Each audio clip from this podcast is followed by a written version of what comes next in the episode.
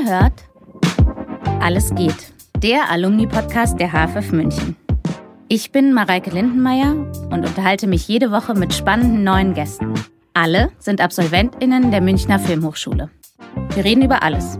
Die Zeit nach dem Studium, Höhen und Tiefen, Kochrezepte, Hochbeete und Gedichte.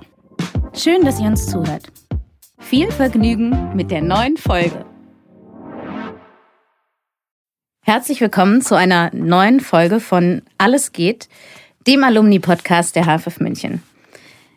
Es ist der erste Arbeitstag 2024 und ich habe einen tollen Gast, Florian Burkamp. Hallo Mareike, schön, dass ich da bin. Schön, dass du da bist und Zeit hast für mich. Jetzt müssen wir uns was Gutes einfallen lassen zum Anfang des Jahres. Du wolltest mir gerade ein Praktikum anbieten. Nee, nicht genau. Du, wir hatten gerade darüber geredet, dass du äh, ein Schnupperpraktikum machen willst in der HFF, wenn du irgendwann ja. hier nicht mehr sein solltest oder so, um mal alles zu lernen. Da dachte ich, also wenn du das ausweiten willst auf ja. den Bereich außerhalb der HFF, dann sag Bescheid, dann nimm dich mal mit. Was kann ich dann lernen? Also du kannst alles lernen. Also allerlei lernen. Ich kann ja nicht alles beibringen, weil ich selbst nicht alles kann. Aber ähm, wir könnten nicht mal so ein bisschen ans Set mitnehmen. Da war ich noch nie. Ja, ich weiß. Aber wir können so Mikrofonausrichtung. Mm. Das wäre gut. Ja. ja. Ähm, was können wir noch lernen? Ah, du kannst mit mit Schauspielern Abläufe mit. Vielleicht Komparsen inszenieren. Bestimmt das auch, ja. Ich muss mal gucken, ob ich mich aus der Hochschule raustraue. Aber ich danke dir für das Angebot. Wir müssen noch kurz sagen, Absolvent der Abteilung 3. Genau. Kurs 2008. Ja, lang ist es her. Ich muss es jetzt kurz thematisieren, weil es wurde mir schon kurz vorgehalten, dass viele 2008er bei mir, oder nicht vorgehalten, aber angemerkt, dass viele 2008er zu Gast waren. Das liegt bisschen an meiner Sentimentalität. Ich habe ungefähr da angefangen, hier zu arbeiten. Und es liegt auch daran, dass ich bisschen neidisch auf die Verbundenheit des Kurses bin, des gesamten Kurses, die auch schon oft Thema war. Und ich möchte einfach ein bisschen dazugehören. Deswegen lade ich euch so gerne ein. Aber du machst es einfach total äh, angenehm und leicht, mit dir zu sprechen. Insofern bist du auch. Darf ich dazugehören? Nee, also ja, aber das ist nicht, was ich sagen wollte, sondern ich meine nur, das ist, man fühlt sich wohl in deiner Anwesenheit.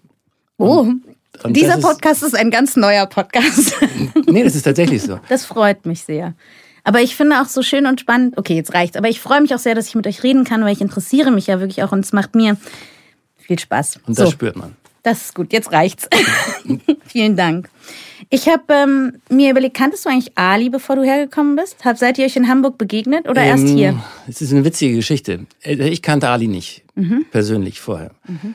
Aber ähm, meine Schwester hat ihn kennengelernt. Und zwar eines Tages kam meine Schwester an also ich komme ursprünglich aus Hamburg, bin da geboren, aufgewachsen, bis ich 25 war, war ich in Hamburg. Mhm. Und dann kam meine Schwester irgendwann nach Hause und meinte, heute war einer da bei der Arbeit und der wollte sich bewerben an der Filmhochschule. Und dann war ich ja interessant. Und das war nämlich so, man kriegt ja diverse Aufgaben, die mhm. man äh, erfüllen muss und Recherchedinge und alles mhm. Mögliche. Und meistens oder zu dem Zeitpunkt waren es drei Themen, zwischen denen du dich äh, wählen konntest, um so ein dokumentarisches Porträt zu machen. Und Ali hatte sich für die ähm, Lokalität entschieden, wo meine Schwester zu dem Zeitpunkt gearbeitet hat und hat äh, sie gefragt, ob er da recherchieren kann. Und Was ist das für eine Lokalität? Ja, Lokalität klingt so spannend, aber sie hat, lass mich nichts Falsches sagen, aber ich glaube, sie hat damals bei so einer Flüchtlingsberatung mitgearbeitet, ah. war das zu dem Zeitpunkt. Und da ist er an ihre Stelle gekommen und hat mit ihr gesprochen. Aber was ich immer vorher, bevor es losging mit der HFF, man hat so wenig Leute getroffen, die auf dem ungefähr gleichen Einstiegslevel war oder war mhm. Ähm, und ähm, die Regie machen wollten, weil wenn man irgendwo ein Praktikum gemacht hat, war man der einzige Regiepraktikant da. Mhm. Und es war witzig, Ali quasi indirekt vorher zu treffen und dann ähm, bei der Aufnahmeprüfung haben wir uns dann kennengelernt. Aber das heißt, ihr wart im dann zusammen im Bewerbungsprozess für die Hochschule. Aber du hast dich nicht deswegen beworben, du hast dich auch schon Nee, nee das wäre beworben. viel zu spät gewesen, wenn ich dann erst überlegt hätte, mich auch zu bewerben. Also, viel, also nee, ich war in dem Prozess mhm. und ich mhm. war auch schon das zweite, das zweite Mal in dem Prozess. Ah, mhm. siehst du, das wusste ich gar nicht. Nee, ich bin äh, auf dem zweiten Anlauf hat es funktioniert. Ja, ist doch. Und Hamburg-München? Ähm, ist gar nicht so unterschiedlich, wie die Leute denken eigentlich. Also die Hamburger sind Lokalpatrioten die Münchner sind definitiv auch Lokalpatrioten. Und was man so ein bisschen den ähm, äh, nordisch-hamburgisch unterkühlt ähm, den Leuten unterstellt, mhm. das ist in München so ein bisschen die Münchner Arroganz. Mhm. Ähm, also und das ist ja beides nicht wirklich so, sondern wenn du dann einmal da durch bist und dann innerhalb der Mischbrucke, dann sind die alle ganz herzlich, aber diese Eigenschaft, die Leute nicht sofort ganz an sich ranzulassen, das ist sozusagen dem Norden und dem Süden ein bisschen gleich. Oder ähnlich zum Teil. Aber beide sehr herzlich, aber es braucht manchmal ein bisschen. Bis man durchkommt. Bis man durchkommt, genau. Fehlt dir Hamburg? Ähm, ja und nein, muss ich dazu sagen, weil ich bin relativ oft in mhm. Hamburg. Mhm. Freunde, Familie, Patenkinder, alles Mögliche. Und äh, nee, also ich bin re regelmäßig in Hamburg, ja. Weil ich finde schon, ich mag auch Hamburg wäre jetzt die einzige Stadt, habe ich glaube ich auch schon öfter gesagt, in die ich ziehen würde innerhalb Deutschlands, außer hier. Das ist wirklich, ähm, ich finde nur, dass der größte Unterschied mit ist, das ist jetzt auch keine, ja, eine Riesenerkenntnis, der Hafen. Der Hafen ist für mich so ein großes Thema, weil ich da mit allergrößter Naivität auf Freiheit und die große weite Welt. Aber das, das gibt's hier nicht, meine ich. Ja. Also das finde ich so einen großen Unterschied und deswegen, ich war jetzt auch lange nicht mehr da, aber ich finde dieses Gefühl in Hamburg am Hafen zu stehen, da denke ich immer, die Welt steht mir offen. Das denke ich in München nie. ja, also da sage ich jetzt nichts zu. Ja. Ähm, nee, aber also ne, dass Hamburg das Tor zur Welt, das kommt ja nicht von irgendwo. Mhm. Und dass der Hafen einfach so ein bisschen äh, eine Weltoffenheit nicht nur suggeriert, sondern auch de facto ist und dass das ein bisschen der Puls da ist und dass der Innenstadt da ist und der ganze Flair da ist und die Elbphilharmonie nicht irgendwo gebaut worden ist, sondern direkt am Hafen. Und ähm, also es gibt ja einen Grund. Und das nächste ist, was ich das heißt, vermisse doch schon, wenn man in München ist manchmal, da fehlt mir mal so ein bisschen der Wind einfach vor allen Dingen auch. Mhm. Und dass du kommst raus und manchmal steht hier die Luft, mhm. vor allem im Sommer, also kann auch, kann auch in Hamburg passieren, aber so eine kleine Brise, die einfach weht, mhm. die so ein bisschen den Kopf durchpustet und ein bisschen Frische rein. Also das ist eine Sache, die ich sehr, sehr, sehr schätze am Norden und in Hamburg auch. Kann ich total verstehen. Es gibt ja ganz viele Leute, die Wind nicht mögen, kann ich gar nicht verstehen. Ja. Das ist, warst du mal in der Elbphilharmonie? Ja. Ist es beeindruckend, wenn man drin ist? Oder ich ist bin jetzt kein Akustiker, aber es ist schon, es ist einfach das doch ist schon beeindruckend, ja. Und also, riesig auch, oder? Es ist riesen, riesengroß. Mhm. Und ähm, es ist vor allen Dingen, als ich da war, das ist jetzt schon irgendwie zwei, drei Jahre her, das ist vor allen Dingen auch noch relativ neu gewesen mhm. alles. Und es hat einfach so eine hochherrschaftliche Aura, dieses Ding, weil dieser Raum so groß ist und du mhm. weißt, wie unfassbar teuer das Teil geworden ist. Und ähm, es gibt eine unfassbar schöne ähm, Rolltreppe da drin. Okay, das, ja, ja. Warum? Weil die unglaublich lang ist und gekrümmt.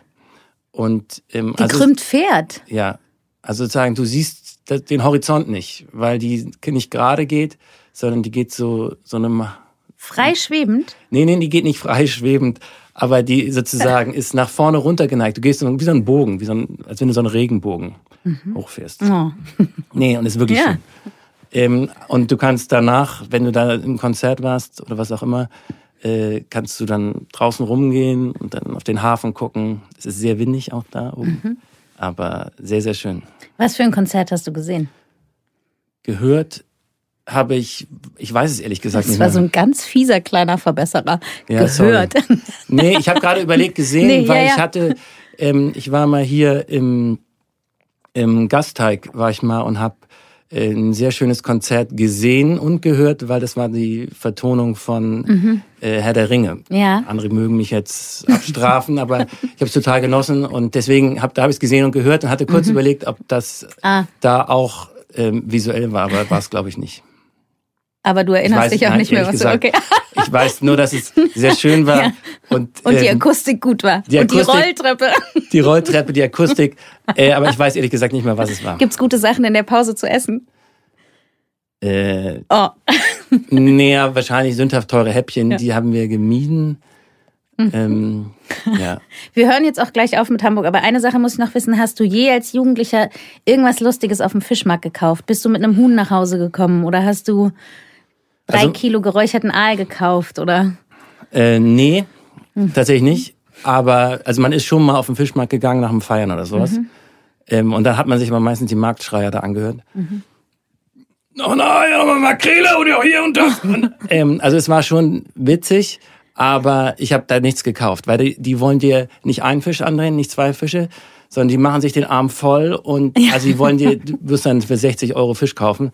Und die hat man ja auch gar nicht mehr, oder? Wenn man die ganze ja, Nacht. Ah, hast du die gar nicht mehr. Was sollst du in angetrunkenen Zustand mit keine aber Ahnung, so ein Räucherfisch im Kater Fisch. ist eigentlich mit Kater ist gut. Ja, also ja, dann solltest du aber nicht Kilo zu den Fisch. Marktschreiern gehen, die dich da mit Fisch bombardieren, ja. sondern dann solltest du einem von den Fischbrötchenständen gehen. Die ja. sind da ein bisschen dezenter in dem Verkaufsstil. Kann man in München gute Fischbrötchen essen? Ähm, Oder magst du gar keine Fischbrötchen? Doch, doch, ich mag Fischbrötchen. Ich bin jetzt kein, habe keinen Fischbrötchen-Fetisch. Ja. Ähm, also, und keine Empfehlung? Und keine direkte Empfehlung, vielleicht deswegen. Ähm, ja, ich muss jetzt, ich müsste das, glaube ich, mit meinem äh, Hamburg-Anwalt abstimmen, ja. ob ich da jetzt eine Aussage sagen, treffen okay, darf. Das kann ich gut verstehen. Ähm, du bist im Bundesverband, wir springen jetzt mal ja.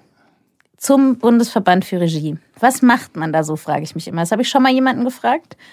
Ja, das ist im Prinzip, ähm, ich bin da drin aus Überzeugung und zwar ist das ein Zusammenschluss der Regisseure und das ist ein bisschen, da wird wenn du so willst, Politik Lobbyarbeit mhm. und Politik betrieben. Mhm. Das ist eigentlich ein, es gibt die Produzentenallianz, mhm. es gibt jedes, jede Sparte hat sozusagen ihre eigene Union, wenn du so willst. Und damit ähm, die Stimme der Regie mehr Gewicht hat und damit die Interessen besser vertreten werden können, bin ich der Überzeugung, dass man sich in einem Verband zusammenschließen sollte. Und mhm. das ist der Grund, warum ich da bin. Und wie viel Zeit verbringst du so damit? Also ist das wirklich was, was dich jede Woche, gibt es da irgendwas, was man zu tun hat? Oder könnte man jede Woche irgendwas? Also das ist, obliegt einem natürlich mehr oder weniger selbst, wie viel Zeit da man rein investiert. Und ähm, sagen wir so, da in meinem Fall ist da auch noch Potenzial nach oben. ähm, nee, im Ernst, also es ist ein bisschen phasenweise. Auch jetzt kam wieder eine Einladung für die Berlinale oder die Jahresversammlung mhm. und die haben Seminare und die haben, also, und auch zur Corona-Zeit durchaus gute Veranstaltungen und sind dann umgeswitcht auf die, dass es dann online ging, was am Anfang ja für niemanden möglich war und am Ende völlig selbstverständlich. Und da muss ich schon sagen, das war, hat mir sehr imponiert. Und ähm, also schon kann ich, kann ich empfehlen. Mhm. Muss man da eingeladen werden oder kann man sich einfach. Nee, muss nicht nee du kannst werden. einfach Mitglied werden. Du kannst dich, kannst einfach Mitglied werden und ähm, du musst es gibt so ein, für Leute, die jetzt gerade frisch aus der Hochschule raus sind, gibt es da auch noch ermäßigte Tarife und ähm, genau. Ein also, Debüt. Ein Debüt mit ein Neulingsbeitragsobolus, den du dann genau, den du dann da lässt. Ich habe mich gefragt, weil ich dann so an deine Filme gedacht habe, die du hier gemacht hast. Mm, da war es ja so ein bisschen auf jeden Fall Genre, oder? Ist es jetzt zu verallgemeinert in einen Topf geworfen. Aber es war jetzt nicht so ein klassisches HFF-Drama, böse gesagt. Ich nehme es jetzt als böse gesagt, ich nehme es eher als Kompliment. Nein, nein, ich meine jetzt böse gesagt das klassische HFF-Drama. So, ah. bezogen ist, weil. Sorry. Dann, nein, aber ähm. es war ja. also du hast ja immer, du hast jetzt nicht so ähm, kleine Geschichten im Sinne ähm, Vater verlässt Familie, Mutter und Sohn bleiben zurück, um jetzt ganz. Nein. Genau. Ähm, jetzt aber nochmal zu deiner Frage zurück. Genau. Also ähm, ich habe, ich liebe es sozusagen Welten zu erschaffen in irgendeiner mhm. Form. Und ich finde es immer total spannend, ähm, nicht jetzt da bei Null anzufangen, darum geht's gar nicht, sondern ähm, ich mag total, ich mag skurrile Charaktere. Charaktere, mhm. die ähm, die Fehler haben. Je, je mehr, was ja nicht jetzt nur Probleme, ne, man verdichtet ja immer und aber auch sozusagen persönliche Unzulänglichkeiten oder äh, Unfähigkeit, also Unfähigkeiten, aber sozusagen Defizite. Mhm. Und das sind die Dinge, die den Charakter spannend machen. Und deswegen habe ich gerne oder platziere ich gerne ähm, solche Charaktere in einem Umfeld, was jetzt auch nicht ganz ähm, alltäglich ist und so ein bisschen skurriler vielleicht. Mhm. Und das ist dann wahrscheinlich, was du jetzt als mhm. anders oder ein bisschen mehr besonders oder nicht ja, normal halt also, bezeichnest. Mhm. Aber ähm, genau, das sind.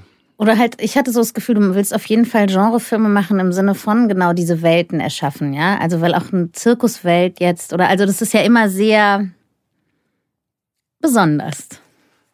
Ja, Schöner Unterton. Ähm, nee, äh, besonders ist, ne, das ist ein bisschen wie. Äh, außergewöhnlich. Außergewöhnlich, ich meine, ja, das genau, ist außergewöhnlich. Ein Wording, genau, auf das ich mich außergewöhnlich. gerne. Genau, ja. Ähm, genau, das ist ein bisschen außergewöhnlich, aber das ist.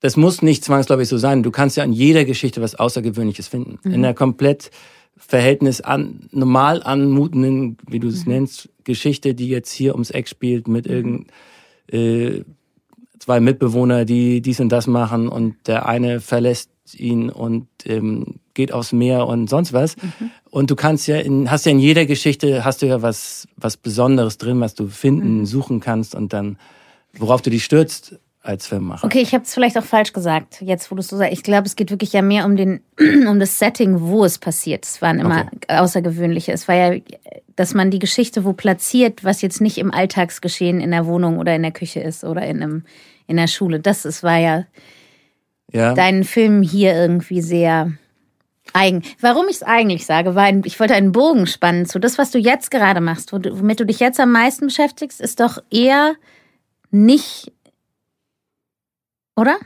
Das Besondere, nee, spann erst mal deinen Bogen, ich komme zum anderen Punkt gleich. Die beiden Filme, die du gerade entwickelst, sind ja nicht fantastisch in irgendeiner Art oder nicht in einem, oder? So wie ich sie Doch. jetzt verstanden habe, sind sie okay? Ja, also sie sind insofern, ähm, also eine Sache, an der ich gerade dran bin, mhm. ist Nicht weg und nicht da. Mhm. Ein wunderschöner Roman von Anne Freitag. Mhm. Ähm, also Kniefall an der Stelle an Sie für, mhm. fürs Schreiben dieses Buches und ich mhm. schätze sie sehr. Ähm, und das ist eine auf den ersten Blick nicht ganz eher normal anwirkende Geschichte. Mhm. Es ist ein Drama. Es ist, geht um ein 15-jähriges Mädchen, deren Bruder sich das Leben genommen hat und ähm, sie dann 16 wird. Kein Spoiler, es ist ganz am Anfang. Und ähm, wo ich jetzt mit dem, was du eben ausgeführt hast, vor ein paar Jahren hätte mir das jemand gesagt, ja, du wirst dann sowas machen, mhm. Glaube ich nicht. was aber nicht stimmt, weil das ist, das ist sowas Persönliches für mich auch, ähm, dass ich den Roman gelesen habe und das unbedingt machen wollte. Mhm. Und ähm, das ist, was ich meine, man kann auch in einer vermeintlich normalen Geschichte was Außergewöhnliches finden. Und, ähm, und dadurch, dass es so persönlich ist, mhm. muss es jetzt auch nicht auf dem Mars spielen oder sowas, weißt du? Also das ist, ähm, keine direkte Kausalität, das mhm. beides. Nein, ja, gar nicht. Gar nicht. Ähm, was ich nur meine, ist, äh, das ist ein Herzensprojekt, ähm, wo ich somit viel, so viel mit verbinde aber weißt du, jetzt haben wir uns so verhackelt in diesem normal, nicht normal, fantastisch. Ich glaube, genau was ich meinte, war einfach, was du selber gerade gesagt hast. Hätte jemand vor ein paar Jahren zu dir gesagt, du machst diese Geschichte über dieses Mädchen, deren Bruder sich, ähm, richtig so rum, ja, deren Bruder sich das Leben genommen hat, ähm, hättest du erstmal gesagt, ja, nee, glaube ich nicht. Das ist bisschen. Also, ist ja, also eigentlich wie schön, dass du diesen Stoff extrem ja für dich gefunden hast, so wie du es erzählst und so wie man es, wenn man darüber liest, wie du damit arbeitest. Und es selber aber vor ein paar Jahren noch nicht für möglich gehalten hättest, dass dieser Stoff dich so findet, weißt du, in dieser Art. Das meinte ich eigentlich ein bisschen, dass im ersten Moment es kein Stoff ist, wo man so denkt, ah, Florian Borkamp ist kein typischer ist Borkamp. Genau, hätte man so. gedacht, wenn man So, jetzt ja. haben wir das auf den Punkt gebracht, was irrsinnig. ich habe es kompliziert angefangen. Ähm, wie, kam, wie hast du den Roman entdeckt überhaupt? Durch Zufall oder durch? Ähm, gute Frage. Ähm, ich glaube, die Reihenfolge da war so ein bisschen, ich habe bin in der gleichen Agentur wie die Anne Freitag. Mhm. Und ähm, meine Agentin ähm, ist quasi sehr gut, mit, auch zwangsläufig mit Anne Freitag ähm, mhm. verzahnt und hatte den Roman ohnehin schon gelesen, weil er auch in dieser Agentur mit mhm. quasi entstanden ist. Mhm. Und dann ähm, kam es so, dass sie mich angerufen hat und meinte, ähm, da hat ist jemand, der möchte diesen das verfilmen. Mhm ich muss euch zusammenbringen, mhm. weil sie wusste, dass ich diesen Roman so toll finde. Mhm. Und dann ähm, war das so ein bisschen so ein Suchen und Finden. Dann musste ich erstmal unter Beweis stellen, ne, warum will denn jetzt der Kerl, mhm. ist knapp 40, mhm. eine Geschichte von einem 15-Jährigen machen. Und ähm, naja, dann habe ich äh, quasi meine, mein Motivationsschreiben war dann ein Exposé, wenn du so willst. Mhm. Und mein und was ich mit dem Stoff verbinde und alles. Und Wem hast du das geschrieben, eine Produktionsfirma? Dem Produzenten. Mhm. Und der hat es gelesen und ich wollte auch unbedingt das Drehbuch mhm. dazu mitschreiben. Mhm. Ganz wichtig war mir nur mitschreiben, nicht alleine schreiben. Mhm. Und ähm, dann hat er es gelesen und war quasi von meinem, ja, von meinem Feuer äh, angesteckt mhm. und ähm, meinte, ja, okay, alles klar, lass uns treffen. Und da haben wir uns getroffen und dann hat er gesagt, dann machen wir das. Und dann waren wir auf der Suche nach einer äh, Co-Autorin. Ähm, die Laura Anweiler hat mitgeschrieben. Mhm. Und äh, genau, und da ist dann, wie ich finde, ein sehr, sehr schönes Buch rausgekommen. Das jetzt auch fertig ist? Das jetzt auch fertig ist und wir sind gerade in der Finanzierungsphase. Mhm. Das heißt, 2024 drehst du. Hoffentlich, warte. Ja, wir, ja, klopfen. wir klopfen mal irgendwo, wo Holz noch ist. Und da, guck mal hinter dir. genau. Äh, ja, das, das wäre schön. Oder das ist der Plan, ja. Aber es klingt ja gut, weil es klingt ja so nach, es hat sich so gefügt, oder? Du hast jetzt nicht beantwortet, du hattest es schon gelesen, weil es einfach ein Roman in der Agentur war. Nicht deine Agentin hat gesagt, lies mal, du musst. Nein. Also ich hatte ja. es schon gelesen ja. und dann hat sie gesagt, da ist jemand, der das umsetzen möchte. Mhm. Und dann habe ich gefragt, ja. wer gibt mir die Nummer? Äh, ich ich melde mich bei dem sofort. Liest du viele Bücher? Ähm, ich würde gerne mehr lesen. Mhm. Ich habe mehr im Schrank, als ich lesen kann. Mhm. Ähm, aber ich lese ein paar Bücher. Ich bin auch ein großer Hörbuch-Fan, wenn man dann nämlich unterwegs ist oder so und gerade auf seiner Tour München, Hamburg oder zurück. Ähm, ja, also natürlich im Zug. Natürlich im Zug oder in einem E-Fahrzeug. Ja. oder mit dem Fahrrad. Mit dem Fahrrad. Dann hast du sehr viel Zeit zum Hörbücher hören. Ja. Ich finde es bei mir echt blöd, weil ich würde auch so gerne mehr Bücher lesen und dann finde ich immer, kriegt man so Empfehlungen oder Leute erzählen. Und eigentlich sind Zugfrei der Zugfahrten das Beste zum Lesen, oder? Weil man sonst so im ja. Alltag, dafür ist München zu klein, dass man so in der Bahn liest. Da muss man. Ja, ich machte ab, in, also das mit der Bahn lesen ging so oft in die Hose. Meistens habe ich dann, weil dann will ich irgendwo hin und eine Strecke, die eigentlich die total intus hab, ja. ähm, zack, dran vorbei. Gucke ich raus, denk so eine Scheiße. Und dann ist dann, wenn das dann in Berlin passiert, na, dann bist du ja zwei ja, Stunden später am Ziel. Ja. Also da ist ja egal was, immer eine Stunde und dann zwei Stunden. In München geht es noch, je nachdem, wo du hin willst. Auch. Aber ich habe aufgehört, dass, also ich, aber es spricht dafür, wie sehr du dich in die Welten hineinleben kannst, finde ich. Ja, es ist, aber das ist auch so ein Ding, dass wenn ich was mache, dann mache ich das komplett. Mhm. Und dann ist dann auch so meistens so ein Deep Dive. Mhm. Dann bist du einfach weg. Ja, manchmal, ja, also ja. ja. Und hör mal, ich habe das Gefühl, dass du irrsinnig viel arbeitest. Also schon viel beschäftigt bist eher. Ja. Was, womit ähm, entspannst du dich so? Oder wenn, wohin würdest du, wenn du dich erholst, wohin fährst du denn? Du erholst also dich. Also ich versuche doch, ich, man muss sich erholen, wer sich nicht erholt, der geht vor die Hunde. Ähm, nee, also ich, vor allen Dingen im Alter. Ja, vor allem im Alter. Aber das müssten wir mal jemand fragen, der wirklich alt ist. Ähm, nee, also was mache ich? Also ähm, du kannst ja gar nicht immer so vorne Urlaub fahren, wenn du willst. Das heißt, eigentlich muss man dann so ein bisschen gucken auf eine kleine Abkürzung in seinen eigenen Mind Palace. Mhm. Ähm, ich habe was angefangen vor zwei Jahren. Das ist ein bisschen äh, speziell. Warte, das ist toll, weil hinter meiner Frage, hast du einen Sehnsuchtsort, steht, hast du einen Tick? Ja, ich habe viele vielleicht, Ticks. Aber vielleicht lässt sich das verbinden. Stopp, Tick ist aber das, das zweite. Okay, entschuldige, ich habe dich, ja. Ich, ich bin ins Keyboard-Modding eingestiegen. Ins was? Genau. So ich auch reagiert, als ich das erste Mal davon gehört habe. Keyboard-Modding. Ähm, das ist Custom-Tastaturen bauen. Wow, okay, ja. Das, ähm, genau. Aber man baut ja immer nur ein Modell. Oder ist es wirklich Wir auf individualisiert? Ja, ja, das ist mir ja. klar. Aber ist nicht eine individualisierte Tastatur? Nein. Doch. Also ich, ich kriege eine Tastatur, die genau für meine Fingerbreite. Also mit kriegen ist so ein großer Begriff in dem Zusammenhang. da steckt unfassbar viel Arbeit, Recherche und das ist auch nicht ganz in günstig. In fünf Jahren bekomme ich ja, eine. Ist, never now we're talking. ja. Ähm, das ist tatsächlich, das ist so, ein, so eine Liebhabersache. Es ist ein unfassbar schönes haptisches Gefühl und ich muss es eigentlich Erlebnis nennen, auf so einer aber man spielt da Klavier oder man schreibt einfach nur? Nee, du nur? schreibst. Was ja. heißt einfach nur? Je nachdem, was, in, was du gerade machst, ne? bist du gerade in der Drehbuchphase, Entwicklungsphase, schreibst du vielleicht einfach nur eine Mail oder hast du WhatsApp auf deinem Rechner und musst irgendwas schreiben. Du verbringst ja irre viel Zeit am, mhm. am Schreibtisch, Form, wie auch immer. Okay, aber heißt das, ich, um jetzt mal, ich habe eigentlich eine einfache, sagen wir, eine Apple-Tastatur. Und dann gebe ich hm. die dir und dann modelst du die um. Äh, also wenn du mir deine Apple-Tastatur geben ja? würdest, dann würde ich die nehmen. beiseite schieben. Ja.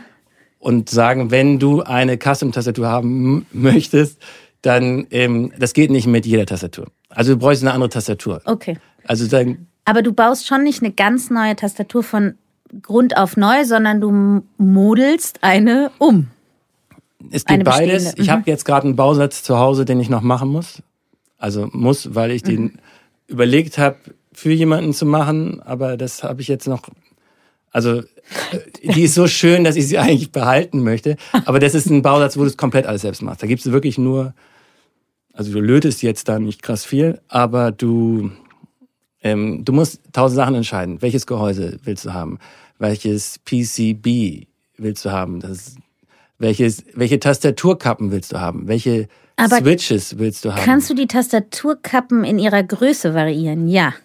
Nein, in ihrer Anordnung. Du musst, es, man muss unterscheiden zwischen ANSI und ISO Tastaturlayout. Das ist das amerikanische. Oder das, aber das, das ist, Deutsche. ja, aber du kannst nicht jetzt sagen, ich habe besonders dicke Finger und deswegen kannst du für mich besonders dicke. ja, jein. Was ist dann so toll für mich an deiner Tastatur? Es ist nicht meine Tastatur. Dieses, Nein, an der in die- gebauten in, Tastatur. Die gebaute Tastatur ist, hat folgende Vorzüge, dass du kannst den Tastendruck definieren. Wie doll will, soll der Tastenanschlag sein? Du kannst das Geräusch der Tastatur, ich hätte mal einen mitbringen sollen. Bing, ding, ding, Ja, genau. brim, brim, Ein Wirklich? ein Ping, ein Tick. Also das kannst du alles definieren, je nachdem, wie du die mottest. Mhm. Wie doll ist dieser Anschlag? Willst du, dass die Tasten, die Tastendruck linear ist? Willst du, dass der taktil ist? Willst du, dass der Wie lange machst ist? du das schon? Seit jetzt äh, anderthalb Jahren, zwei Jahren, Wie viele hast du fertig? ähm, vier, fünf. Wahnsinn, aber das ist sowas, da kann man so richtig, da muss man sich reinarbeiten und dann kann man so richtig sich darauf konzentrieren und alles andere ist weg, oder? Und man kann so richtig so fummeln und so. Ja, es ist so richtige Fummelarbeit. Und dann musst du auch noch, nicht musst du, sondern kannst du, darfst du für das absolute ähm, Tastaturglückseligkeitsgefühl, äh, jetzt, äh, loopst du deine Switches auch noch. Das musst du mir erklären. Du hast, also, die Tastatur besteht aus verschiedensten Bestandteilen Mhm. und du hast ganz oben drauf sind die Tastenkappen, Keycaps. Die gibt's übrigens auch für große Finger, kleine Finger. Nicht unterschiedlich Finger, groß in Summe von der Grundfläche, aber von wie die Oberfläche geformt ist. Gibt's verschiedene Formen. Und ähm, darunter sind Switches. Switches sind quasi die haptischen Schalter, das Herzstück eigentlich. Und diese Switches gibt es in verschiedenen Druckformen. Man unterscheidet da drei Stück. Zwischen taktil, sozusagen, du hast einen kleinen Anfangsdruck, dann drückst du doll durch. Ähm, linear ist ohne Widerstand, Ja. also linearer Druck. Und clicky, und zwar, dass es ein irres lautes Klickgeräusch macht bei jedem Drücken. Das geht dann mehr in so eine Sch Sch- Schreibmaschinenlautstärke irgendwann rein. Das ist nicht geeignet, wenn du im Großraumbüro Aber bist. könnte ich zum Beispiel einzelnen Buchstaben unterschiedliche Clicky oder linear zuordnen, so dass es fast wie eine Melodie. Könntest du, aber dann müsstest du entweder immer das gleiche schreiben oder nur nach Gehör schreiben und deine Finger würden sich umstellen müssen. Also ich glaube, das Ah, ist mehr ja, Mindfuck, stimmt, man muss- weil ja, du ja. unterschiedlich doll drücken musst, je nachdem, welchen Finger du verwendest. Ja. Und dann ist die Gefahr, dass du dich einfach verschreibst, irre hoch. Aber sind da, da sind ja schon noch Buchstaben drauf. Auch das obliegt dir. Du kannst quasi die Keycaps auswählen und wenn du ein Superpurist bist, dann ähm, gibt es auch Keycaps, wo nur Punkte drauf sind. Kannst du mit dem Zehn-Fingersystem Ja. ohne Schauen schreiben? Ah, cool. Ich kann immer noch. Den Adler, den Adler kreisen lassen. Ne? Ja. Wahnsinn, das finde ich ein irriter. Wie ist das zu dir gekommen? Wie hast du das denn entdeckt? Ähm, ich habe witzig, ich habe ein YouTube-Video gesehen, bin ich irgendwie drauf gestoßen. Und das waren so böhmische Dörfer für mich, wo ich dachte, ich habe keine Ahnung, wovon er spricht, aber ich finde es irgendwie ziemlich geil.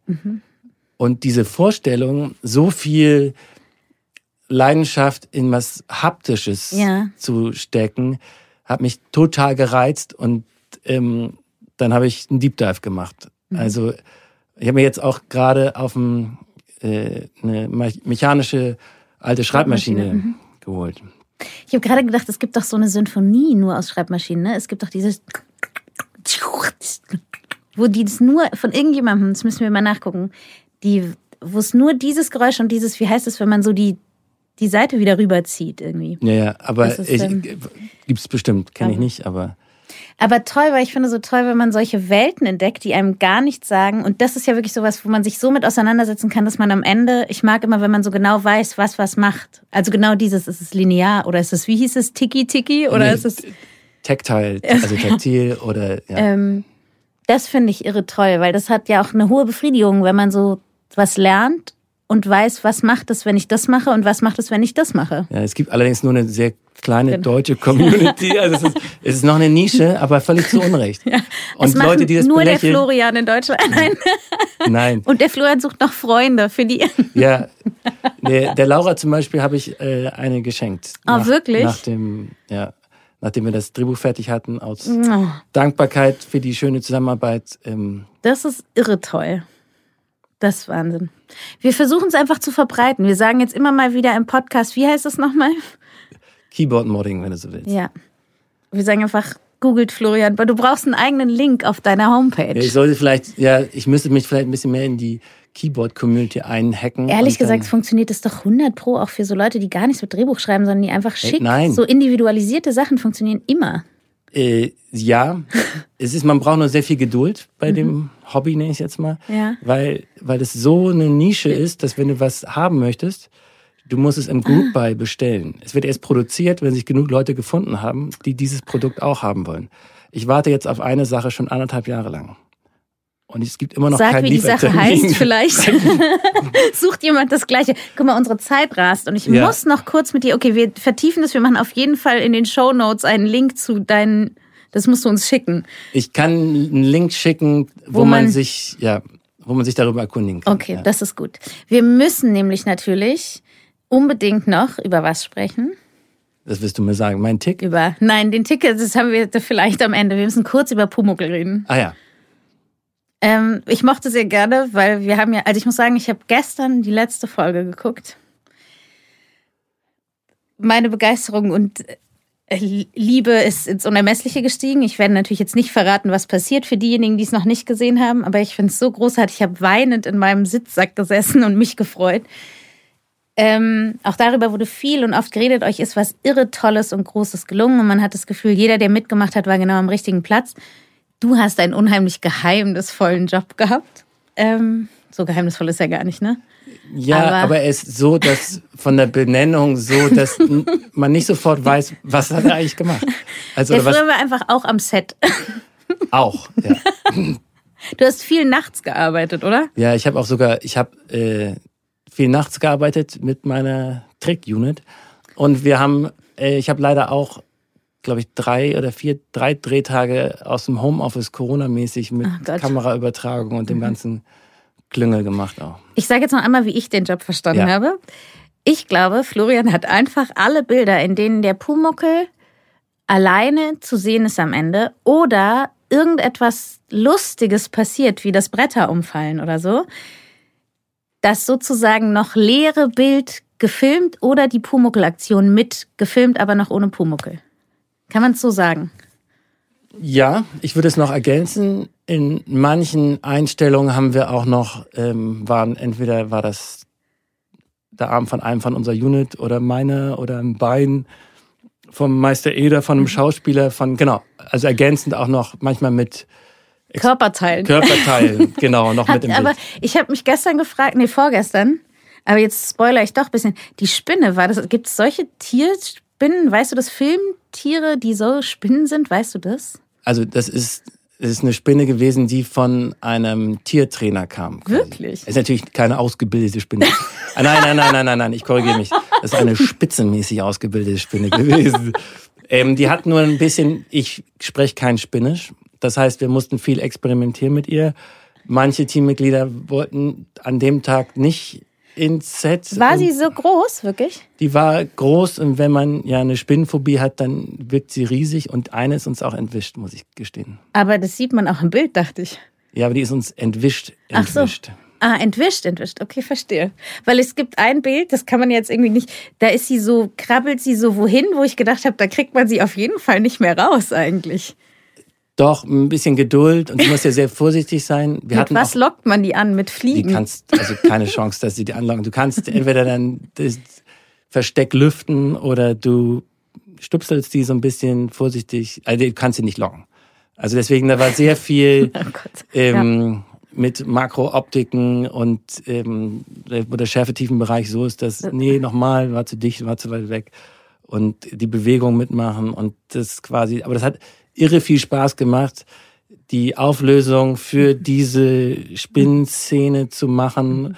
Und dann muss das ja auch immer alles so passen, dass Pumkel dann auch irgendwie rein kann, mhm. eine Kiste draufschmeißen kann und ähm, ja, ist kein Hund Aber die Kiste hattet ihr ja, oder? Die Kiste musstet ihr ja mit reinschmeißen zum Teil. Ja, das, also in diesem Fall war das ähm, verhältnismäßig dankbar, weil die meisten Props, die wir hatten, waren real. Ja. Und das ist natürlich gut, wenn du mit einer Spinne die Spinne abdecken willst, nicht mit einer CGI-Box oder so, weißt du, die, genau, da kannst du sie nämlich nicht abdecken, dann läuft sie ja. aus dem Bild raus. Ja. Insofern, das war da, ähm, ging ganz gut. Es ist auf jeden Fall auch eine irre tolle Folge. Ist, ähm, Wahnsinn, ja. Und wie kam das, dass du das ähm, zu, wie kamst du zum Second oder zum Trick? Ja, es ist Unit. Trick, Schrägstrich, Slash, Second, Second Unit, Unit Regie, ja. genau. Ähm, wie kam ich dazu? Der Corbinian, der Produzent, ähm, ist ein guter Freund von mir und auch ein Studienkollege. Mhm. mhm. Äh, Rosi kannte ich vorher auch schon. Mhm. Und die sind in der, ähm, der Manuel, der Regieassistent, die sind in der Vorbereitung eigentlich auf den Punkt gestoßen, dass sie irre viele Shots auf diesem Pumuckl haben mhm. und sind so ein bisschen den Drehplan durchgegangen und haben festgestellt, ja verflixt, wann sollen wir denn den ganzen Klump drehen? Mhm. Und wir können ja jetzt nicht hier 40, 50, 60 Personen Team plus Cast mhm. äh, rumstehen lassen, während wir in der Werkstatt eine Spinne drehen oder ähm, Pumuckl, ja, die Latten runterschmeißen lassen oder die ja. Puppe von A nach B zerren oder ähm, Kuchen backen oder sonst was. Und dann war relativ schnell klar, hm, da sollten wir vielleicht jemand holen. Und ich glaube, das war Cobbys Idee dann. Die mhm. Amerikaner haben dann für solche Fälle eine extra Unit. Ja. Und dann haben sie überlegt, von einer Unit, die es am Anfang gar nicht, noch gar nicht ja. gab, mhm. ähm, vielleicht machen wir das. Und dann gab es aber noch keine Lobby für. Und dann hat sich das so langsam geformt. Dann hatten sie mich gefragt. Und ich habe mich sofort in die Bücher rein verliebt. Mhm. Also die waren so schön und liebevoll. Und mhm. also ich war super dankbar dafür. Und ähm, genau. Und dann sind es, glaube ich, nachher knapp 1920 Drehtage geworden. Ja, verrückt. Aber gut, wenn man es sieht, dann versteht man es schon auch, finde ich. Also wenn man es sieht und ich es nur einigermaßen verstanden hatte, dachte ich, was dein Job war, versteht man oder euer Job war, versteht man schon, ähm, dass das viel Arbeit war. Und natürlich immer nach den Drehtagen auch von den anderen. Ne? Also so, ihr konntet ja nicht parallel oder in den wenigsten Fällen nee, wahrscheinlich parallel drehen nicht. oder so. Ja. Genau, parallel. Wir hatten das zweimal, dreimal versucht. Und dann heißt es, okay, wir haben alles eingerichtet. Jetzt braucht die A-Unit leider unser, äh, unser, ja, unser Objektiv. so, ja, warte. Äh, ja. ja. Aber A-Unit hat natürlich immer Vorrang. Also ja, zack, Objektiv zur A-Unit. Und dann haben wir uns die nächsten Einstellungen Kaffee überlegt. Getrunken. Nein, Kaffee getrunken nicht, aber die nächsten Einstellungen überlegt. Es gab und nichts zu essen und keinen Kaffee. Es war doch, nur harte doch. Arbeit. Aber in der Nacht gab es natürlich nicht. und wenn dann wir, oft war das tatsächlich so, wir kamen zum Ende des Tages hin, die A-Unit hat dann gedreht, keine Ahnung was, bis 18 Uhr. Mhm. Kamen wir um 16, 17 Uhr an und dann das Material der Unit geguckt, mhm.